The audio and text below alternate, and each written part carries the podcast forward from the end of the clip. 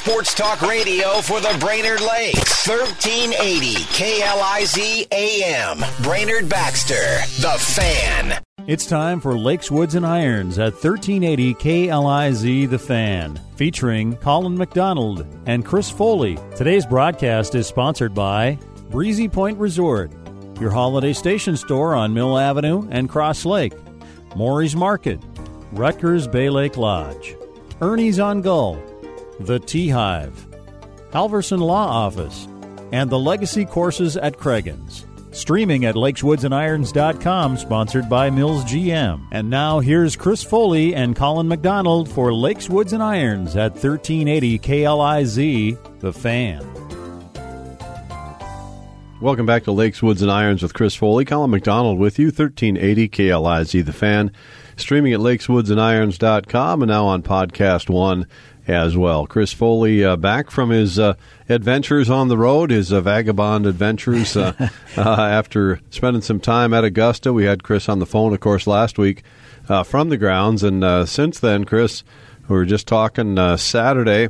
You spent most of the day on, and that was boy, that that, that was such an exciting day at Augusta. Oh, Saturday. it was, it was great. It, um, you know, it it really it really just goes to show you the most exciting golf is not necessarily when the golf course is set up overly difficult. Uh, like typically is at the U.S. Open. You know, the uh, really Saturday and Sunday, especially the golf course was was set up for scoring, and it was an incredibly exciting weekend at the Masters. I mean, just the the, the level of players that were on the leaderboard, the number of players, and uh, it was just it was a star-studded leaderboard with so many players playing just great golf. 363s on Saturday, were there? I think that's yeah. right. The most ever yeah. in, in one day. Yeah. Yeah. Impressive. yeah, just amazing. And of course, uh, uh, didn't get um, the Sunday was interesting because it ended up being in the morning, which was too bad for television ratings. I don't know if there's a better a better afternoon in the year than Sunday afternoon. Uh, when the golf season is starting with Masters Sunday afternoon. Instead, it was all done by about lunchtime. And uh, Tiger Woods, as he said, uh, it fits when he slipped on the green jacket for the fifth time in his uh, life.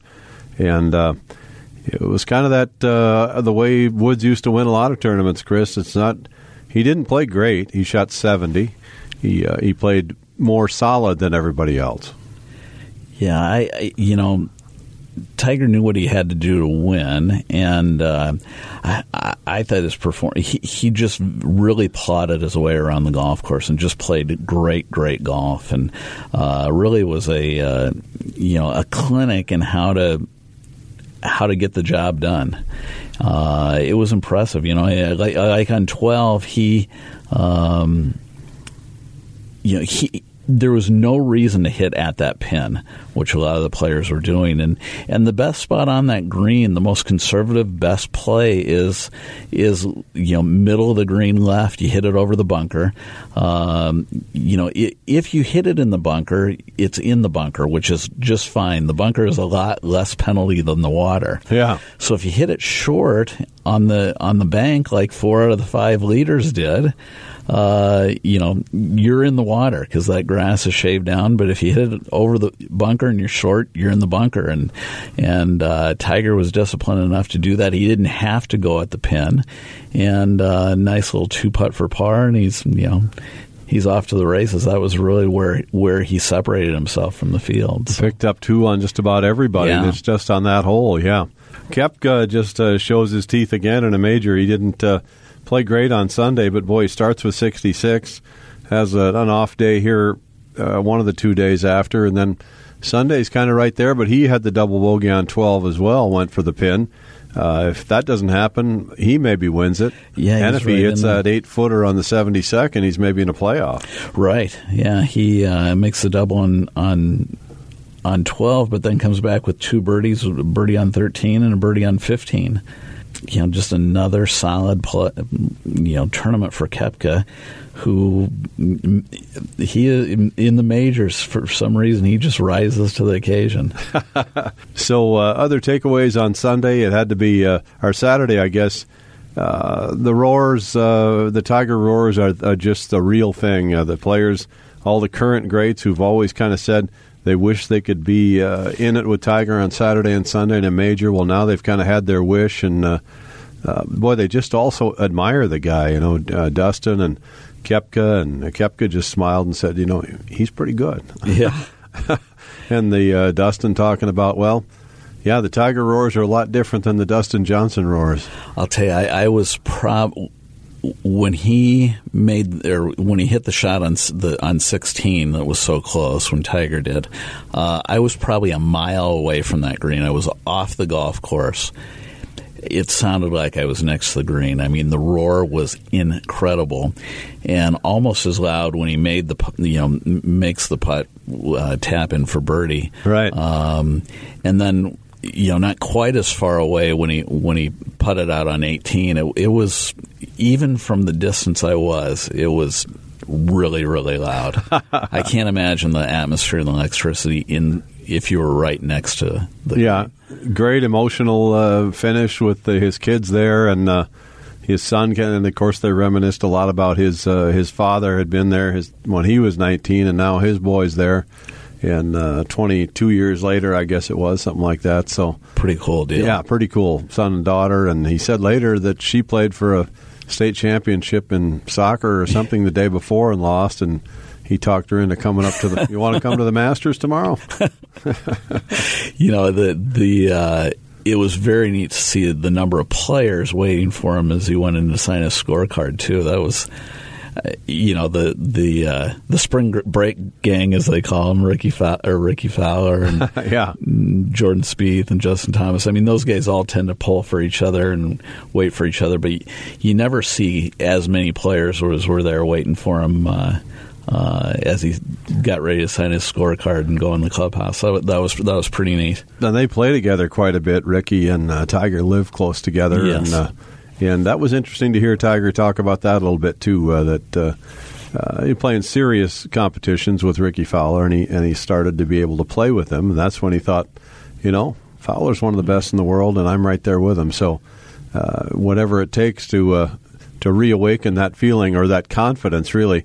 I wouldn't say he's uh, he's any more humble. I, you know, Tiger's not humble because he's maybe the greatest ever. So most of those guys aren't that humble. Yeah. They know they're the greatest. Yeah but he's more appreciative, I think, of uh, the things that uh, the, game now. Yeah, I think he has a different perspective. Yeah, uh, it, just in life in general, and and his golf game, and you know, the, what he's been through in life will tend to to tend to do that for you. But sure, uh, uh, he, he is definitely a uh, a more friendly tiger yeah, no question. At, at this yeah. point in his career, and uh, thankfully, and um, boy, I think we're, we're, we're, there's more good things to come. I, um, you know, I always ho- hoped that he would win another major.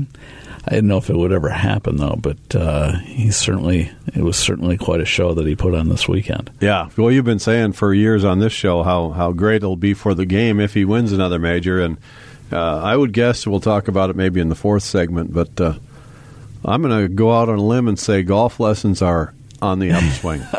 I, uh, you know, it, it, it definitely can't hurt any, and, and, the excitement level around this is incredible. And you know, excitement in golf always peaks during the majors, but um, you know, as I scroll through my social media feeds. It's it's amazing the amount of posts that uh, are either Masters or Tiger Woods, and the most of them being Tiger. And like my, my daughter said I talked to her about halfway through the round on, on Sunday, and she she said she was very excited for it, and she said, "I can't believe this is happening." And she said, "I think the internet is going to break." yeah, no kidding. We'll uh, take a break here. We'll be back with an interview with Derek Ingram, a friend of Chris's and a Canadian uh, golf uh, teacher as well. And uh, Corey Connor is one of his students who had a nice uh, had a nice uh, run in the Masters. So fun to see. And we tried to hook up with Derek last week, but uh, Chris and uh, Derek were headed in a lot of directions when they were at Augusta together. You're listening to uh, Lakes, Woods, and Irons on 1380 KLIZ. You're listening to Lakes, Woods, and Irons at 1380 KLIZ, The Fan. Want to welcome to the show. Got a special guest, Derek Ingram. Derek is the uh, Canadian national uh, coach who runs the Canadian national team and was a 2016 Coach of the Year in Canada, 2003, 2007 PGA Professional of the Year in Canada, and most importantly, he is the coach of Corey Conners, who won uh, the uh, uh, PGA Tour event in San Antonio, the Valspar Championship, and qualified for the Masters and had a great Masters. Uh, Derek, welcome to the show. Uh, thanks for having me, Chris. Good, good catching up. Absolutely. I we we were trying to uh, get you on last week after uh, Corey's win in San Antonio, and uh, between your your busy schedule and my busy schedule, we we weren't able to connect. But uh, it's great to have you on the show, and uh, it was so fun to see uh, see Corey uh, win in San Antonio and qualify for the Masters. Yeah, I know. It was, uh, you know, just thrilled for Corey. He's, he's been a player that, first of all, I've got a long term relationship. Probably coached him for, for eight years or maybe nine years, and uh, and I've always known he was going to be a winner on the PGA Tour. I actually think he's a player that might win majors on the PGA Tour. He's that good, but he's still young and and you know doing lots of improving and learning. Uh, so, yeah, thrilled for a guy who works hard, does all the right things, and uh, and is also a great person. Yeah, off air we were talking a little bit about, about his background, but uh, tell our listeners kind of where where Corey has come from. And you know, it was it's a little misleading that he was a Monday qualifier to win that the at San Antonio because he is a PGA Tour member. And uh, but he, you know, he's had a great progression in the game, and, and tell us about that. Yeah, well, he actually won the World Junior Championships in Japan, uh, I guess about uh, almost 10 years ago. And so he was a world class junior player, but a player who, you know, was playing other sports, playing hockey and, and, uh, you know, some high school sports. And, and, uh, up until you know, maybe even 17, 16, 17 until, uh, you know, he started focusing his attention on golf. And after he won the World Junior in Japan, he uh, played college golf at Kent State. His first two years at Kent State, he didn't play particularly well, but then really he became one of the best college and amateur players in the world his second two years at Kent State. Uh, and I would I would say he was you know some people would argue he was, he was you know certainly a top three or five amateur in the world over the course of two years, where he took his game everywhere in the world, including Australia, South America, uh, Europe, and played and either had good finishes, won or, or top tens or top 15s in the best amateur events in the world, and then from there he made the he, he had uh, was a quarterfinalist at the U.S. Amateur and a set, and a finalist at the U.S. Amateur, uh, and and through that he got to play in Augusta in 2015, and then he turned professional shortly after that. Wow, what a great, great career! And so he's progressed quickly to to the PGA Tour uh, through the the Latin American Tour, the PGA Canada Tour, and then the Web.com Tour, and now on the PGA Tour, and is a PGA Tour winner. Yeah, and and uh, last year was his first year in the PGA Tour. He was a rookie.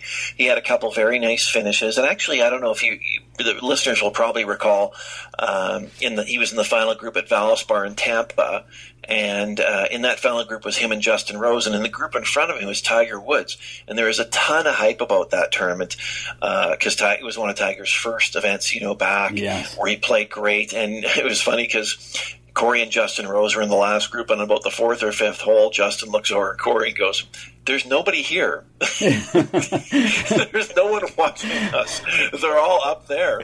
And Corey was, yeah, it was eerie quiet in that final group because everybody was watching uh, Tiger. Uh, anyway, Corey ended up finishing 16th or 17th. He had a, a, bit of a struggle that final round, and did that a couple times in his rookie season. But he's he's uh, certainly learned from that and, and improved from that, and, and had some great finishes this year. So la- last Sunday at, at, at San Antonio, or last weekend at San Antonio, yeah. I, am I correct? He birdied 18 of 36 holes. Is that right?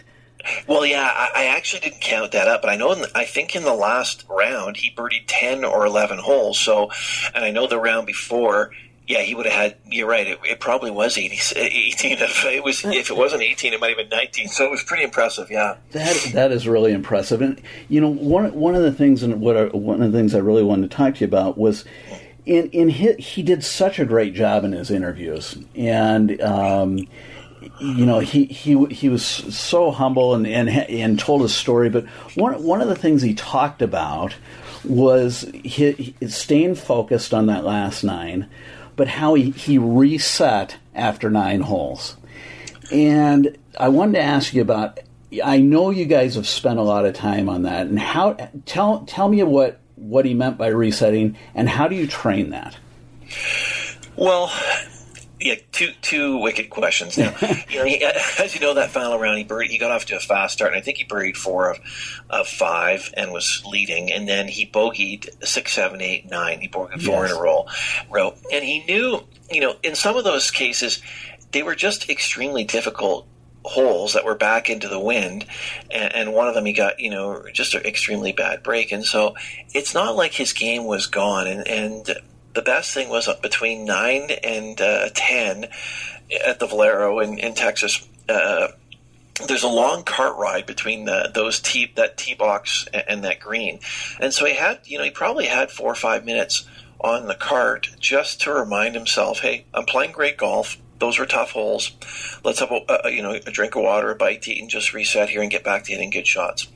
Uh, and uh, so he, that time really helped him. And I think you know the experiences he had uh, the previous year, uh, both I think it was And the Valspar and then also in Dominican last year where he had chances to win and, and, and really didn't get it done and, and actually didn't have great finishes when he had those chances to win. I mean, helped him to to stay stay the course and, and really get back to playing his game. And, and I think it made it easy for him knowing I am playing great golf. Uh, but also, if you watched him in that final round, he was so calm, you know, really managing his breathing well, super quiet mind, never too high, never too low.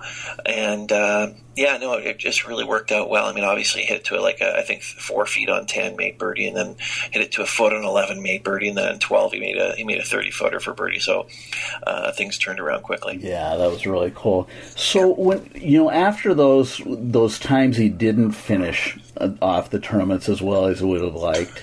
Uh, yeah. I'm sure you guys had a, a kind of a, a, you you you probably sat down and recapped that with him. We did. And, what, what what are some of the things that you talked about to try not to give away all your secrets? Yeah, no. what were some got, of the things that you did to to help him that that helped him you know finish this one off?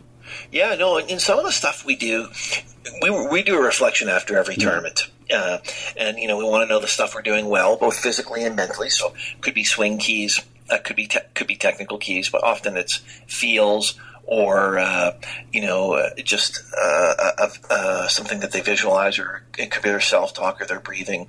So we do, you know, we want to, we really want to be aware of what we're doing when we play our best golf. That's you know, and so we can be a really good version of ourselves, and in Corey's case, be a great version of Corey.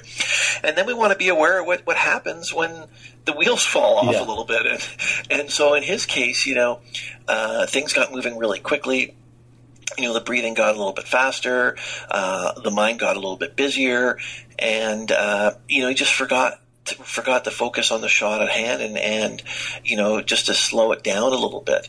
And he's a, Corey is a extremely fast player. Like he, he is a point and go player. and uh, he's one of the fastest guys on tour. We we need more of those. Yeah, no, for, for, sure. And so, you know, for him, slowing it down might not even look like slowing it down because he's so confident and so fast. But he just, uh, you know, by by going through those experiences and and doing some training to get him uncomfortable in his regular training environment or his daily training environment. Uh, you know, and to really challenge him. And uh, an interesting story is on Wednesday night, uh, I was working with him at, in Texas, and we did some putting drills. And he likes to do the comfortable putting drills, you know, chalk line and stuff like that, and, and, leave confident, super confident. And I was like, no, no, no, it's my turn now. And I set up some drills. Not we we did some of the stuff he loves, but we did some different drills uh, just to challenge him and put him through some adversity. And he didn't do well. And I said, hey, it's okay that we didn't do well. I want you to have sessions where you leave here a little bit pissed off and grumpy. Uh, and his wife sent me a text in the evening. He thanks for those uh, putting drills. I asked him the session went. I asked him how the session went with you, and he said it was terrible. Uh, but you know, I think uh, pushing pushing people to get out of their comfort zone and and and uh, and it's okay to have a, a session where you don't do as well. I think is important, and it's also real because we're going to have to learn how to deal with that adversity right. on the golf course. And uh, it, as a consequence, that week he putted average in the first three days. He's just a tremendous ball striker, and then he was the best putter in the field the final day. Oh, that's awesome. Yeah, you know the the uh, that's where all the learning happens is when you're uncomfortable and when you're struggling. I think, and for sure, one, one of the things that I always talk about to to uh, the players that I work with is, you know, the, the the thing that separates the Corey Conners from the you know the average player or a good college player is that awareness of where they're at and where how they're thinking, and being able to redirect those thoughts or you know feeling comfortable when you're uncomfortable, basically. For sure. And we did some other unique training throughout the year. I don't want to give all my secret, no. secrets away, but uh, really focusing on that uh, for, and we actually invited uh, Corey and his his wife uh, to it because she's an important part of the team. And uh, you know, I think it was great for both our it was our amateur team, our young pro squad athletes, and, and a couple of professionals uh, that we work with. And uh, yeah, it was great. Uh, we are, we're always looking at ways to be chaotic a little bit and to, to scramble the athletes so they have to think, learn, adapt, and deal with adversity. Yeah, that's that's so cool. You know, he, you could tell his wife was such a big part of the win. Yeah. I mean, the the videos of them went viral. You know, her her uh, her reactions to the putts and yeah. just the win, and it was really a cool deal. So, well, and you, you know, it's it's a team. Uh, it's really a team effort, and that you know, they're they're childhood sweethearts. I mean, she cares so much about him. She's all in for Corey Conners, but. Uh, you know, they're they're both so grounded. They're just so real, real everyday people. Uh, and she is the best thing about having a partner is uh, to be to have unconditional love. Whether you're going to finish first or you're going to miss the cut and be the last person in the field and lose money, and to do that over a sustained period of time and just say, "Hey, I'm here for you and I believe in you." Uh, that's really difficult as a as a as a, a wife of a competitive golfer, and she's she's the best at it. Well, it's it's such a you know, players are on the road so much, and if they're yeah. they're separated, and you, you got to have that unconditional support and love to to be successful. And, and, and yet for juniors, you, you deal with a lot of the best juniors in in the state, and many of the best in the country, and college players. You know that as well. I mean, yeah. and then when they start to turn professional, having having family support too, that's both unconditional in terms of their love, not based on uh, their performance, and and uh, and of course uh, be, being there for them, but not but but just being an expert and being mom and dad, not trying to coach too much and do too much. Yeah, absolutely. So, well, so you're uh, you're at Hilton Head right now, getting getting ready for the tournament this week. With uh, yes, is Corey's there. Is Mackenzie Hughes one of your other students there? Or? Yeah, yeah. Corey and Mac are both here, and I only coach two players uh, out here. I'm fortunate enough that Golf Canada and Sport Canada allow me to do this on top of my my, my really full time job of coaching our national teams, and so uh, and in turn, you know, the guys are great. They don't they don't take too much of my time. They're they're gentle, real gentlemen. But uh, so I'm here. Yeah, I'm leaving actually tomorrow. I, I, I just came for some preparation Monday, Tuesday, Wednesday. Well, t- tell us about Corey's week at Augusta. I mean, he, he had a great week. What yeah. what what were what were his takeaways from the week, and how did he feel about it? And well, his preparation probably wasn't as good as he'd probably like it to, you know, because he got in so late. But because he played in 2015, and we did such great prep preparation as an amateur, he felt fairly comfortable and he needed some time to rest, and he got a little bit of that before the tournament. You know, he started off with, with three under par rounds and was in a great spot to have a top, you know, top 20, maybe even a top 15. And just unfortunately, the last nine holes, uh, you know, he, like a lot of great players, he made a triple on, uh, you know, hit in the water on 12 and, and, uh, you know, just, it didn't quite go as I think he ended up finishing 40th or 44th, and still first first cut uh, made in a major. Is that's his third major, and and uh, I'm pretty optimistic that there's going to be a lot better results in majors for Corey Conners going forward. Yeah, but sure. learned a lot, uh, and uh, you know had a magical week getting to go back and watch. He actually went back and watched Tiger Woods finish because you know a, a, bit of a childhood hero, and and you know he wants to do what Tiger's done. He would like to win a, win a major too, or and uh, I think it's important that you watch that to, if you want to do that. Absolutely. Yeah, it was it was cool to see all the players waiting around as Tiger finished. You know, it. Uh, yeah. Uh, he, he, moves the needle, right? They he, they, they respect Tiger Woods. I mean, it's hard not to inspect, uh, respect the guy who's won 81, maybe that's 82 times. Uh, you know, and he's the best player of this generation by a country mile. Yeah. Well, one one final question. I know you're busy tonight, Derek. Uh, so you're you're out there with them this this week uh, yeah. during the practice runs. How, how do you how do you guys prepare for, for a tournament in general or, or, or Harbour Town? What uh, what type of things are you doing and um, to get them ready? Yeah, well, we'll uh, typically we're going to uh, have a lighter day on Wednesday where we imp- increase the uh, the quality of our practice, but maybe less quantity, so higher focus uh, on a less number of shots and really preparing each area of the game. You know, t-ball work is really important at, at Harbour Town because it's it's a narrow course and it's really a ball strikers course and and it's it's not a course where guys are going to shoot uh, you know eight or nine under par or thirty under for the week. It's just a really good test of golf. Uh, so uh, again, on a day like today, it would be it would be higher focus, less less volume, uh, but really you know turn turn I, I guess turn up the heat a little bit and and really challenging the guys. Uh, Tuesday and Monday are, are, days where you'll play practice rounds and really get to know the golf course and where you're going to miss it off the tee and where you're going to miss it into greens and really building a game plan, getting your targets off the tee. Uh, getting your targets onto the, uh, in, into the green, uh, and being aware of, you know, how the wind, because the wind will swirl in there, but you just have to trust yourself. Uh, and then also making sure you get you know you get a couple workouts in and you're getting great sleeps and rests and uh, just getting your your entire everything getting prepared for Thursday when the gun goes off and it's time to compete. And so uh, uh, that's how I spend my time with the guys. And uh, they're a little bit different in, in, the sense that you know they've got different swings or different people, uh, mm-hmm. but but they're they're very similar in, in, terms of how their preparation is. They both prepare extremely well and, and extremely professional. Yeah, that's that's cool. That's great stuff, Derek.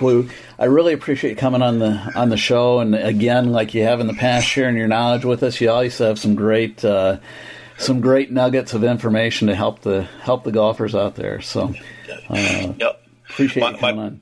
Oh, it's my pleasure, Chris. Always always a pleasure catching up, and uh, and thanks very much for having me. Thank you, Derek. That was uh, that was Derek Ingram, uh, national coach of the Can- or Canadian national golf team coach, and uh, Coach Corey Conners on the PGA Tour.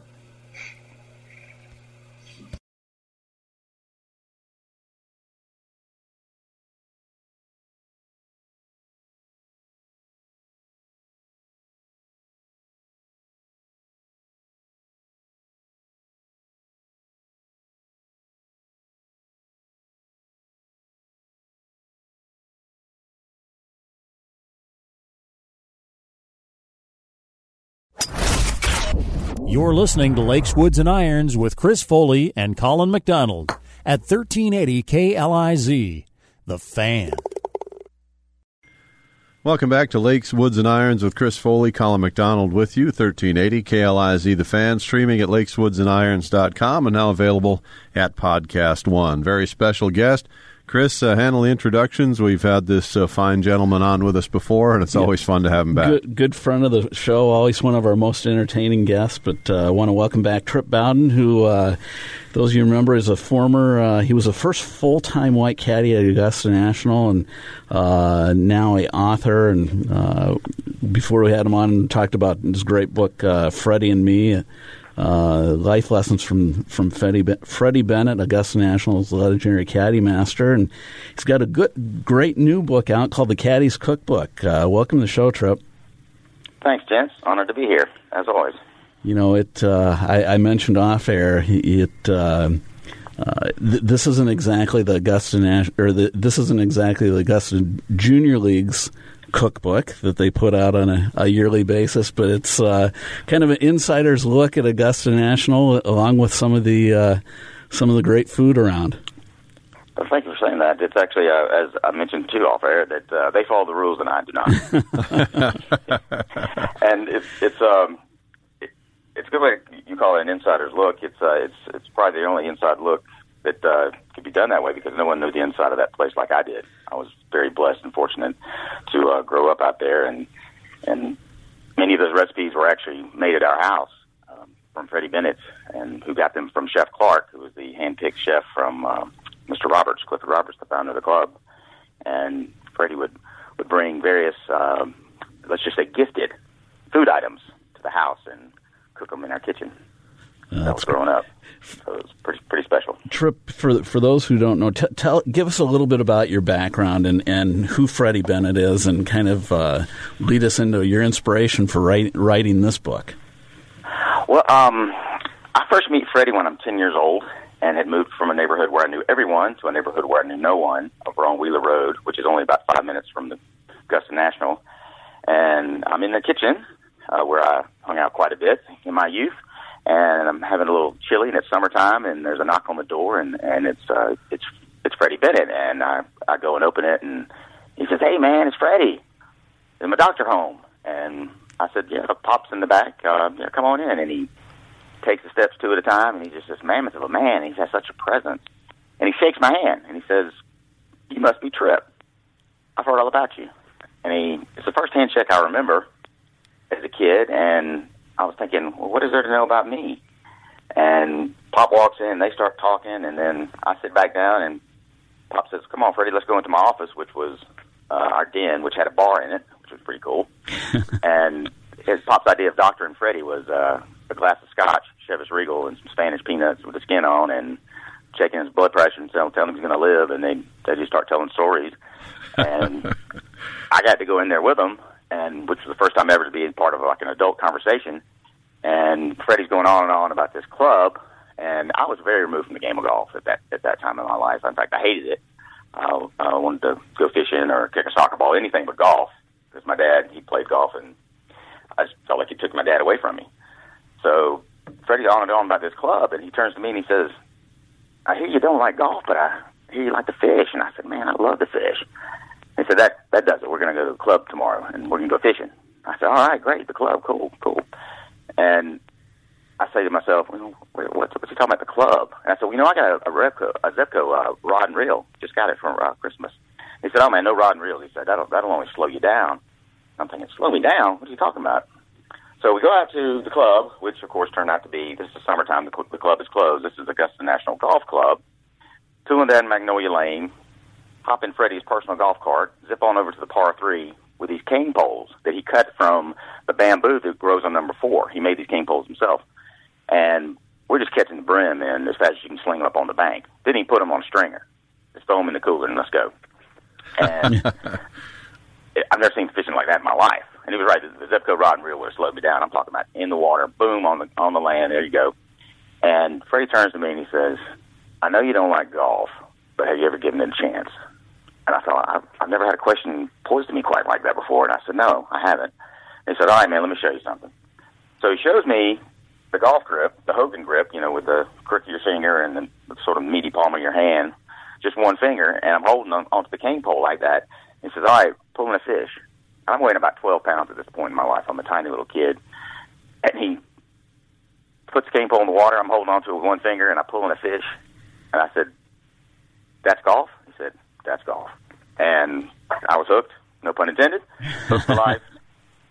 and thanks to Freddie Bennett, I was uh, blessed enough to make my high school golf team, uh, which was an accomplishment considering my girlfriend, who is now my wife, broke up with me the day of qualifier, and I shoot 48 and don't make it. So they had another nine hole qualifier, and I get on my knees and I grovel, which I've, I've gotten really good at that in my marriage, groveling, and uh, begging for mercy and she has me back. And in the next qualifier, I shot 36 and made the golf team uh, as a ninth grader. And Freddie came by the house with uh, pompano from Florida that was flown in that morning to the Augusta National.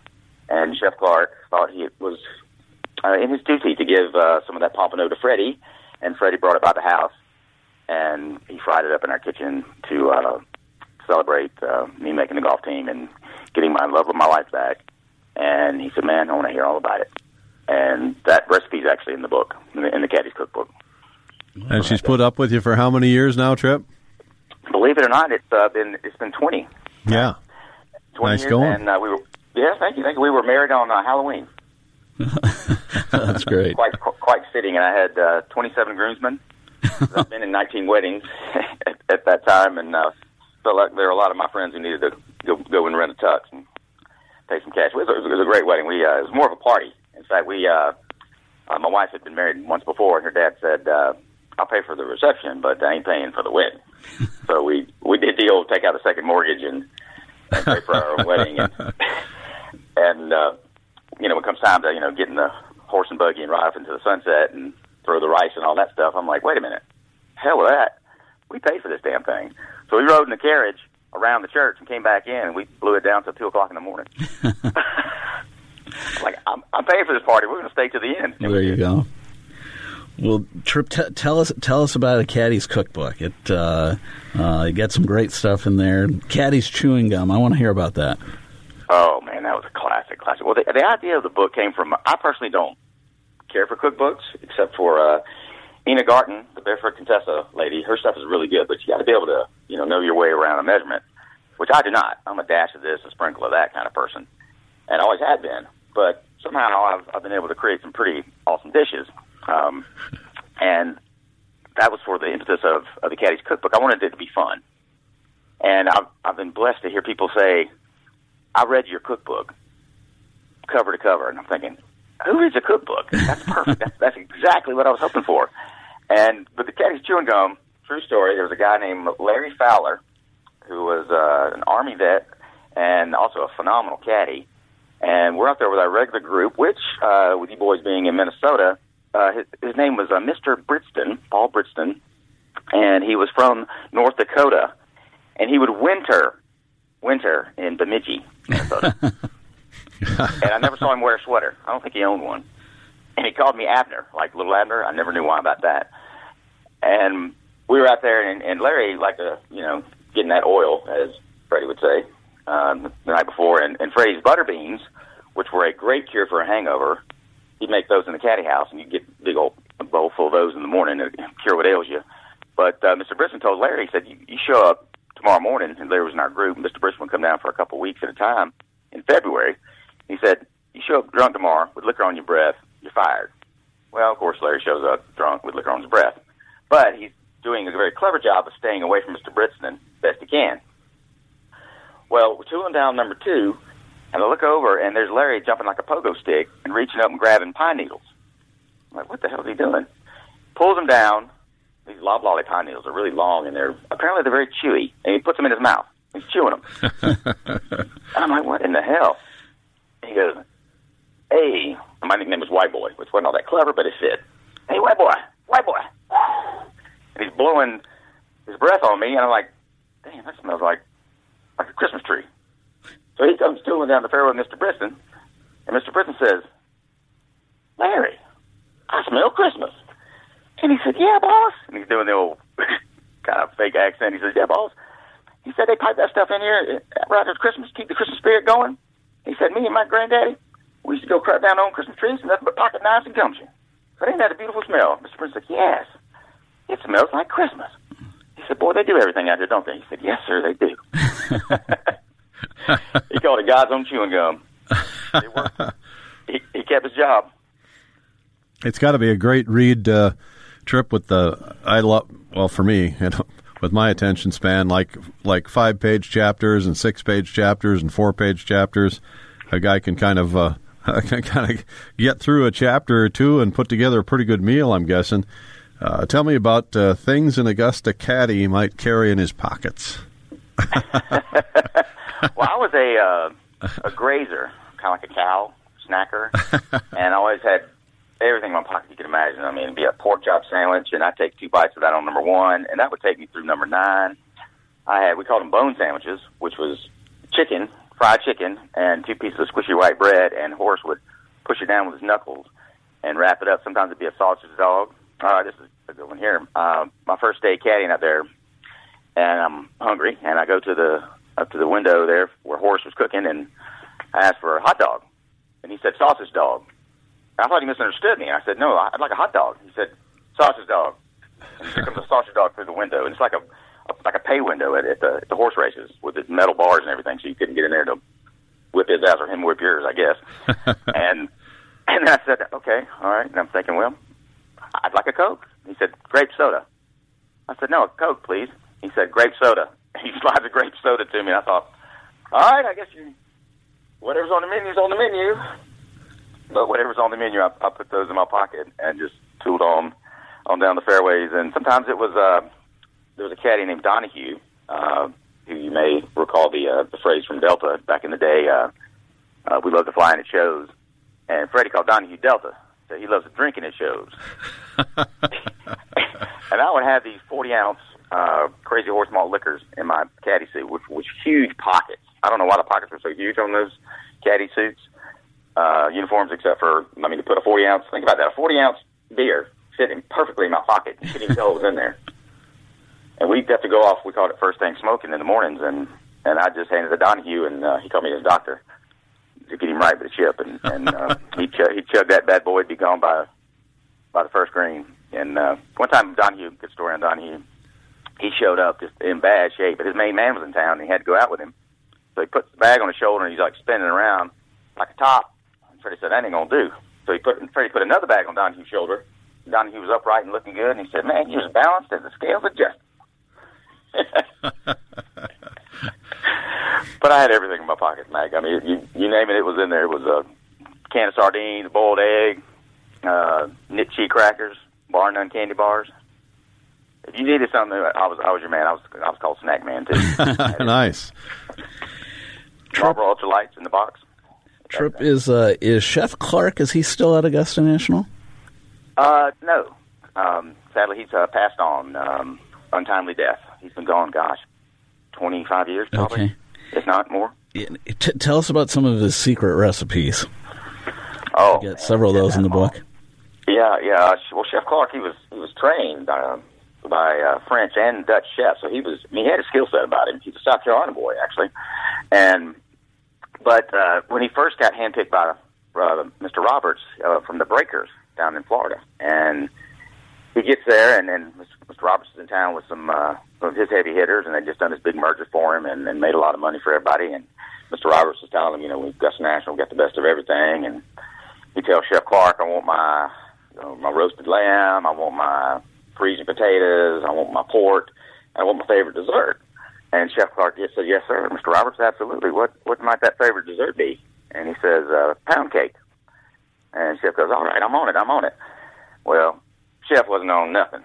He didn't know cream brulee from a cream filled donut, much less pound cake. He wasn't a baker. But he did know the Kroger, which I don't know if y'all have those in Minnesota. It's a grocery store there.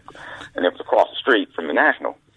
So Chef slips across the gro- to the grocery store, gets a pound, gets a tin of uh, the Sara Lee pound cake, comes back, toasts it up in the oven, serves it up as Augusta National Secret Recipe pound cake. Puts a little powdered sugar on it, make it look authentic.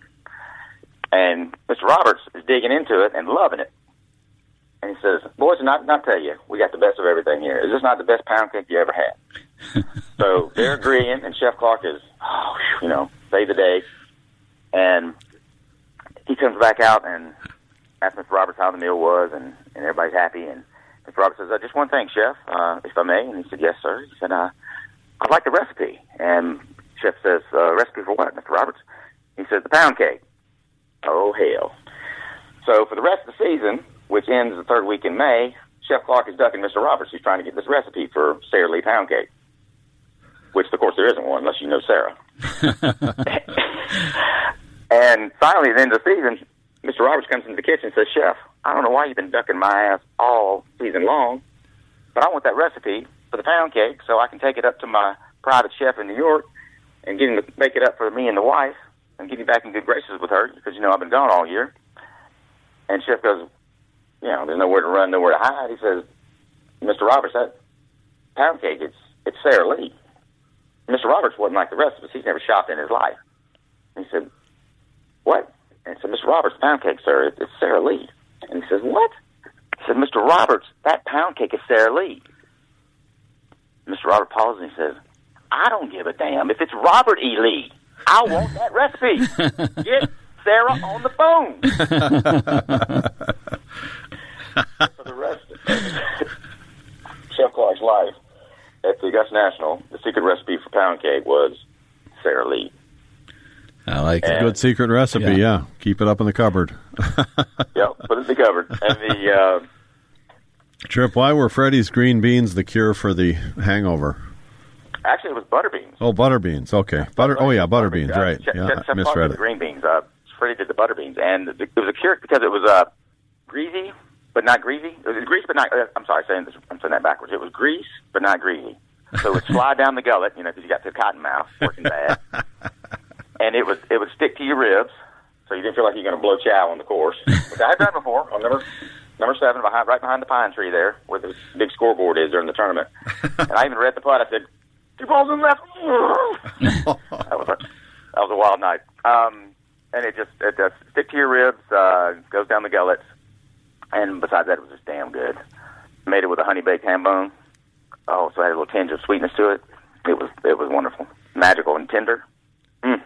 that that recipe's in the book too. It sounds good. The whole book is just loaded with uh, really anything desserts and entrees and snacks and soups and uh, man, it looks uh, it's it's just gonna and a, and a great story. And a great story to connect every Yeah. every one of them. Yeah, yeah. I wanted I wanted the book to be um, I wanted a fun read, and behind every wonderful recipe in all of our families worldwide, there's a story behind it, where where it came from, and I wanted the readers to know that story, and also I wanted it to be the kind of cookbook where you know once once you make that recipe, then make it your own. Put your own little spin on it, or or don't don't have to go back to a cookbook and look it up. How do you make the green beans? How do you make the butter beans? Then you'll know. Maybe go back and read the stories and have a good laugh, and be, you know be interactive and, and have fun with it. And I think I think the book pu- pulled it off that well. I had a, had a great editor in uh, Julie Gans that I give a little shout out to uh, Skyhorse Publishing. She was uh, fantastic. In fact, I I mentioned in the acknowledgments um, she knew when to uh, release the Kraken and when to rein in the Kraken. Tripp, where do where do people find the Caddy's Cookbook? Uh, well, it's actually on on all the usual suspects like Amazon and Barnes and Noble and whatnot. But uh, I love for people to come onto my website, which is uh, www.trippbowden.com. That's Tripp with two P's, trippbowden.com, and just follow the prompts, and you can order it on there, and I'll personalize it for you. And and uh, I love to do it that way. Over I can write a little nice little note in there, put their name on it, and um, you know, be a cookbook for life. Beautiful. Well, we're going to try to get you up here this summer to tell some of your tales. So uh, for some people in in uh, live rather than on the radio. Oh, I would love to. I would love to. I'd be honored. Yeah, I, I do that all over the country. Yeah, we everywhere. So Uh, that's good I'd be stuff. honored to come up there. Well, Tripp, we, we really appreciate you coming on the show and uh, sh- sharing some of your stories. And uh, what a great Masters it was this year. Gosh! And I was there for '86 uh, after I took a wee nap on 15 in the uh, firethorn bushes, and was woken up by a security guard. Told me I needed to wake up, which now you do that they cart you off in a probably a armored car. But uh, I was there for '86, and that was phenomenal. You know when Jack won uh, like he did, and and it's funny I because I I tell people far and wide the Tiger was done, even though my mantra is Jack Nicklaus's my my clubs ain't rusty and I'm not done whenever I'm out there playing, you know, now, now that I've gotten older. And Tiger's clubs weren't rusty and he wasn't done. No, he That was was not. Wow. That was just uh and, and you knew it. And every and the thing was the guys in his group knew it, the guys on the leaderboard knew it, and they just dropped like flies. Tiger's back. That's right. You say it's great great for the game of golf. Yes, it is. Beautiful. Well, thanks again, Tripp. Have a great Easter weekend, and uh, we'll look forward to getting the book. Thanks, thank you, Chris, and uh, thanks, Matt. Always a pleasure, gents. Thanks, Tripp. Thank you, Tripp. Y'all take care. Bye bye. That's Tripp Bowden, author, caddy, raconteur, and chef, and uh, and so much fun. Nice to have him on the show. You're listening to Lakes, Woods, and Irons on 1380 KLIZ. You're listening to Lakes, Woods, and Irons with Chris Foley and Colin McDonald at 1380 KLIZ. The Fan. Welcome back to Lakes, Woods, and Irons with Chris Foley. Colin McDonald with you, 1380 KLIZ, the fan. We're streaming at lakeswoodsandirons.com and also available now on Podcast One. You can just go search Lakes, Woods, and Irons and you can find us. I want to thank uh, Derek Ingram and uh, Tripp Bowden, a couple of uh, colorful guests we've had before. You know, with Tripp, uh, Chris, you need a guy. You get a group of guys that go. You've taken a group to Scotland. You've taken groups everywhere. But when you got a guy who can kind of handle the cooking, that always makes the trip a lot of fun. You know, if you got two guys sharing the cooking, say there's eight of us or whatever, uh, and there's always uh, something everybody's looking forward to at lunch or dinner or That's breakfast, whatever the case might be. Well, Tripp would be quite a guy to uh, have along, I think, as far as handling Cooking and storytelling. Yeah. he's got it covered. Yeah, yeah. There's generally a fair amount of BS when eight guys go somewhere, but I think Tripp might be the leader of the pack in that category. No so, question. Yeah, very entertaining. Should be a fun book, and uh, if you just like cookbooks and golf in general, that's not a bad combination. Uh, Tiger Woods, of course, wins uh, his 15th major, and uh, uh, you know you give you gave Tiger about uh, 10 minutes to revel in it before somebody asked, "Do you think 18's in in the uh, in the sights now, Tiger?" Of course, he's got he's used to those questions. He's ready to go. When you thought, uh, certainly looking back, I mean, I remember thinking, "Well, I don't know if he'll make it." He was 32, and he had 14, which is extraordinary. And uh, now he's 43 and he has 15. Who would have thought 11 years and 44 majors later he'd have one more? Yeah, f- 15 is certainly a lot closer than, than 14 was. And uh, when he, because he sat on that 14 number for so long, it, it never seemed possible. But you know, n- now nothing's out of the realm of possibilities, No. Espe- especially with the major venues coming up. I mean, he's won at Ba- Bethpage before. Yeah. He's won handily at Pebble Beach. Big, yeah. Uh, Portrush is a, a site that's unknown, but if you look at the Open Champ, or I mean, at the the sites coming up uh, for the major championships, the majority of them he's had some success on, and I, the the Open Championship is where I would say he has the best chance of any of any of the majors year in and year out to win because of it suits his game so well. Yeah. And you know, if you if you really if you analyze it, Augusta isn't a great venue for him, even though that's his fifth fifth green jacket. It wouldn't it wouldn't have been the one I would have picked for him to win next. Yeah, yeah. Um, it certainly played well, but uh, you know it. Um, it's not necessarily the one that you'd say, oh, if you look at the the venues, here's the one that here's the one where he's got a great chance. it might not have been the best chance, but it's also probably the one he has the chance at the longest. It's such For a sure. it's a uh, it's a course where familiarity breeds wins. If you think of Nicklaus with six and Tiger with five and Arnie with four, and I think Gary and Phil and Faldo with three, those guys, those great players, remember how to play that golf course. Right. It makes a big difference. Yeah, you know the the, the biggest strengths of Tiger's game play into Augusta because he controls the distance with his irons uh, exceptionally well, um, better than the the vast majority of players, and like like we saw this weekend, he is an incredible lag putter. And that you know, over the course of his career, you know, his three putt three putt avoidance stats are as are as good as anybody's. And uh, Sunday, the putt he hit on nine, uh, that was r- really in my mind when he hit when he hit the putt on nine. That was when I thought he's going to do this. Because the the putt he had on, that he had a, a back left pin, he was on the right side of the green, and the amount of slope on that green and as fast as it is is incredible. Yeah. And he- That you putt know, was unbelievable. he he nuzzled that putt up to what was it, twelve or eighteen inches, and uh, that in my mind was when I thought this is really happening. And he got asked about that putt in the uh, uh, in the post game interview, basically, and he said he said, "Well, I've been here for twenty plus years. I've had that putt before. Yeah, So not, I mean, very very few guys have, and uh, but he has. It's you know it's like my my friend Hank Haney uh, says tour players aren't necessarily great green readers; they're great green rememberers. Yeah, yeah, very very true. And again, uh, back to the leaderboard for a minute. It was just full of the game's best players.